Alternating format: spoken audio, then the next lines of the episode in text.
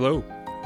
Welcome back to another episode of the rest of the sermon, Confessions of a Pastor. I'm sure you've noticed that there was not an episode last week, and there's a very good reason for that.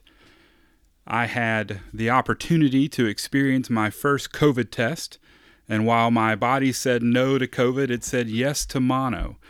And so I spent the, the, the week awaiting the results in self quarantine, and then after having uh, been given the results, resting, uh, as that's about the only thing that I can do to try to feel a little better. So uh, that's also uh, one of the reasons why this week's episode is a, a day late. Uh, again, trying to get caught up from uh, a week of um, not being on the top of my game and then also trying to rest so as not to fall even further behind. But uh, listen, I'm glad that you've joined us this week. Um, we're going to be doing something a little different. I'm going to be talking uh, primarily about an article that was written that I have shared on my Facebook page. I will link in the uh, show notes the last two sermons in case you're following along with us in Philippians. Uh, you'll know that uh, or notice that two weeks ago we uh, did chapter 2, verses 5 through 11. or is that right? 5 through 11. Uh, yes, and then this past Sunday we did uh, chapter 2, verses 12 through 13. Uh, and so both of those links will be in the show note for show notes for those two sermons, uh, in case you want to get caught up. Uh, but I'm not going to be spending a lot of time talking about those messages. Instead, I want to talk about uh, an article that was written in Baptist Global News, I believe is is where it came from. I saw it as it started making rounds in uh, on the, the timelines of my uh, some of my clergy friends, and uh, read the article uh, and was not surprised by what I found. The uh, basis of that article. I, the other thing I'm going to try to do, I'm going to try to uh, post that link in the show notes as well, so that if you haven't seen this article yet, you will be able to go read that for yourself. Uh, the the basis of the article or the the summary to summarize it uh, as quickly as I can is that hey during the middle of a global pandemic life gets a little hard for pastors. Not only does it get a little hard, but it gets very challenging in that uh, there are many pastors who are facing situations where um, for lack of a better uh, way of saying this, they're damned if they do and they're damned if they don't. Uh, many pastors find themselves in situations where you know, around half the congregation is ready to go back and be in person. Around half the congregation uh, would rather stay virtual and stay online. And both groups are saying, if you don't do what I want, then I'm uh, probably going to leave and try to find another church that will do what I want. And so it reminds me of a few things, and, these few things are, are, are, where I want to focus today. One uh, is the importance of what it means to be a member, to be a member in a church uh, to realize that your membership in a church doesn't entitle you to uh, having things the way that you want it all the time. But instead, being a member of a church, being a part of the body of Christ, says that when we disagree, we find ways to continue to get along. One thing that I can promise you with the diversity of the disciples uh, is that they didn't always agree on things. Uh, again, remember, you had a tax collector and a zealot. They were about as diametrically opposed as any two people could be. Yet here they are following Jesus together. And somehow they found a way to agree to disagree or to get along, or maybe, maybe just maybe, find the middle ground, find where there was room for each of them to move, and find commonality in the middle so often, especially in these days, and, and I shouldn't even say that in these days. It's it's been through or been true throughout history, I would imagine, especially in uh, in the United States. When we don't get what we want, we are very very easily ready to just move on. And it seems that in a consumer driven world, church has become one more thing that is consumed instead of one more thing that you are a member of, something that's bigger than what you just consume. I've seen churches split or heard stories of churches split over the color of carpet, over the type of music that was going to be played, over what would seemingly be very insignificant issues. Of course, the, the opposite is true as well. There's been churches that have split over major, major theological differences. But then there's also that odd place where believers truly find a place where they can call home. A place that differences lie and differences exist, but there's enough room at the table for all to come. I pray that here at Midway Baptist Church, we are a place like that. I, I, fear that we are not, but I pray that we are. I pray that we find room at the table to invite all, even those who don't agree with us, to come and meet in the presence of God. After all, it's God who decides whether we're right or wrong. And so I've always tried to err on the side of compassion, the side of love, thinking that, well, that's the side that, that God would err on. Maybe that's right. Maybe it isn't. I don't know. So, so first, we, we see in this uh, world of, of COVID 19, of a pandemic, of uh, states, governors, uh, even even the federal governor, uh, government asking us uh, to make sacrifices, to make changes, to to do things perhaps that some of us don't want to do, but for the greater good, we're asked to do so. And this causes differences among us, differences of opinions, differences of beliefs. And so there that word division creeps in. And so this article that I was reading first points out the division that exists in church. And it points out the, the, the readiness, the willingness of congregants just to move, to find a place that suits their needs a little better. Or I wouldn't even say that. It's not that they suit their needs, it's that they match what they think or they believe. But there's a dark reality that lies in that. And that dark reality is that pastors then are somehow supposed to figure out how to appease both sides. Pastors are supposed to try to figure out how to make everyone happy, even though we all know you're not going to make everyone happy. Jesus didn't even make everyone happy. In fact, he did a pretty good job of riling a lot of feathers. So, what do we do then when you find yourself stuck in the middle? What this article suggests as as a you know it wasn't an empirical study, but it was a conversation with ten pastors, and of those ten pastors, four had openly admitted or were willing to openly admit that one solution they had sought out, or that they had thought about, or that they had considered was suicide. Now, if you are a listener of this podcast, you know that there's a little bit of history there for me. In the last six months or so, I've lost uh, four people to suicide.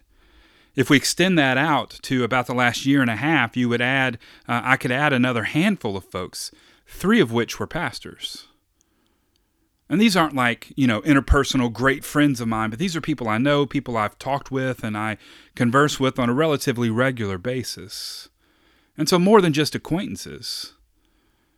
And so it, it became very real for me hearing that, that four out of these 10 pastors were willing to admit that that's something they had considered as look, this is the only way out. This is the only way to, to try to appease everyone is just to say, forget it, I'm out of here. And it made me wonder, it made me ask the question I wonder how many of those six that didn't respond that way had those thoughts as well. I don't know what the answer to that is. But I do know in a in a time where we are trying, we being pastors, are trying to be the best shepherds that we can be, following the ultimate example of what a shepherd looks like. It can be very difficult. It's very difficult to chase down sheep that seemingly don't want to be chased down. To try to bring everyone back into the flock when the flock doesn't agree on anything. Now, I, I would to, to speak on a, in a personal way. I would would want to say that uh, as a pastor, I'm lucky. Uh, I have a church that is very supportive of myself and my family.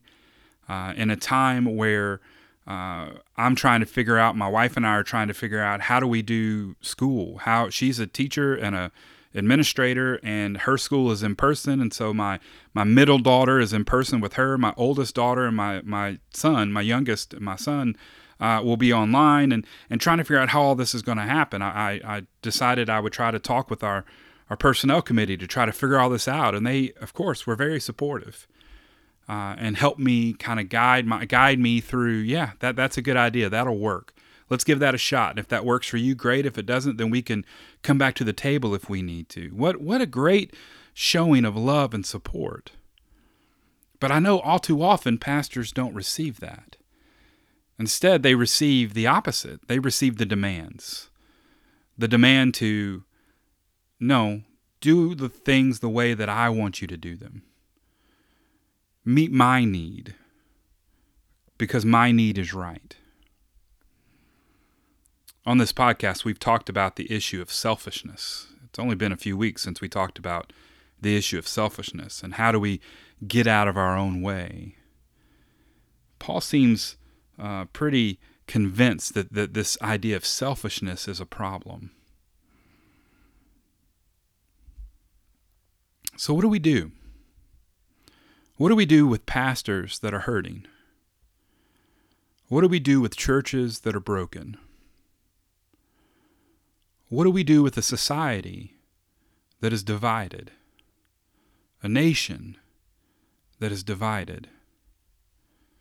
And at the heart, the root of all of it, seems to be this dramatic selfishness that says, I don't care about anybody else as long as what I want, what I need, is met, is satisfied.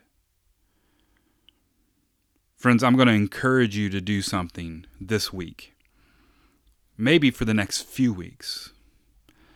I'm going to encourage you to be in prayer for your pastor. I'm going to encourage you to lift them up, to reach out and ask, hey, is there anything that you need? To give them words of encouragement if you have honest, true words of encouragement to give. Let me also say, I don't think it's helpful to try to give words of encouragement you don't believe in because it's usually pretty painfully obvious you don't believe in it. And so if you have words of encouragement for your pastor, to let them hear that. Because far too often what pastors hear are the negatives. We don't hear the words of affirmation. We don't hear the, man, that was a great sermon, or that really made me think, or I want to ask you a question about this because I, I, was thinking about your sermon two days afterwards, and and it made me think about this, and I, I want to dig in a little. Deep. We don't we don't get to hear those things.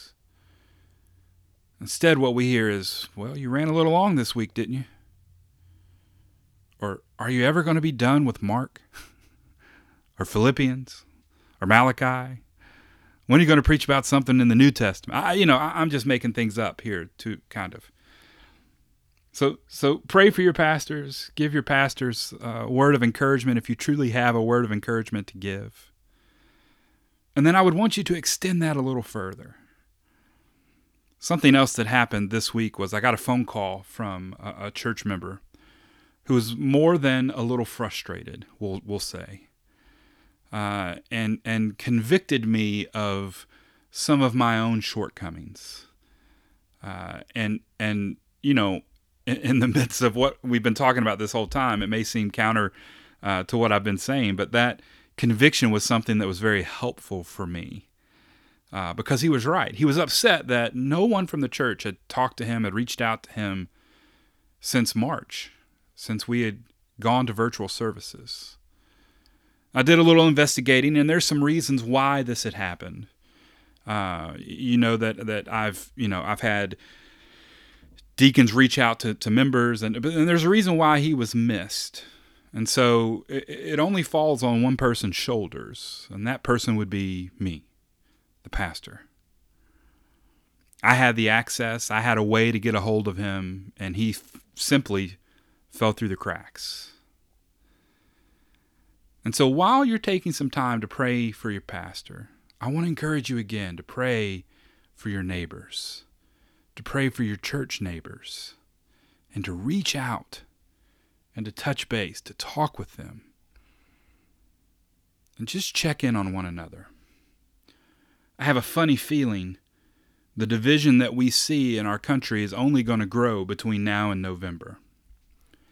I have a funny feeling that in that vein we are in for what I would consider a long road ahead we have a choice. We can be a part of the problem or we can be a part of the solution. Today, I urge you, I beg you, to make a commitment to being a part of the solution. What does that look like? That looks like inviting everyone to the table. That looks like first starting with the desire to know God so that you can truly love all and truly serve others. It starts with saying, you know what? I'm not the arbiter of what's right and what's just. I'm not the arbiter of who deserves grace and forgiveness. Instead, I serve a risen Lord who has said, everyone does. Sometimes that's a tough one to swallow, but it's the truth. So come to the table. Leave room beside you. And don't try to dictate who comes there with you. Pray for your pastors. Give them encouragement. Pray for your neighbors. Pray for your church neighbors. Reach out to those who you haven't seen and you haven't heard from. Check in on them. See how they're doing. Maybe just maybe show the Lord, the, the Lord, show the world a little bit of compassion you may be surprised what you're met with. I hope you'll take the time, if you haven't, to uh, watch or listen to those two sermons, as well as to read this article that I'm going to post in the show notes. I think it'll be very eye opening for you. I'm glad that you've joined us this week. I'm glad that you have come and stuck around, and uh, sorry for the, the missed episode last week and the delay in the release of the episode this week. But we're back. Don't worry. There's going to be a lot more uh, where this came from.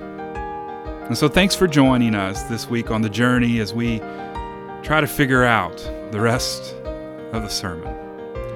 As always, if you have any feedback or comments that you would like to share, you can send me an email at the rest of the sermon at gmail.com. I hope that you've enjoyed this episode. I hope it's been meaningful for you and I hope that you will take heed to some of the advice that I've given, some of the things that I've talked about.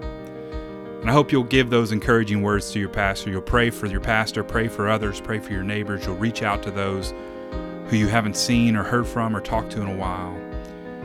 And I pray that you will come to the table and allow for others to meet you there. Hope you have a great week. Until next time, God bless.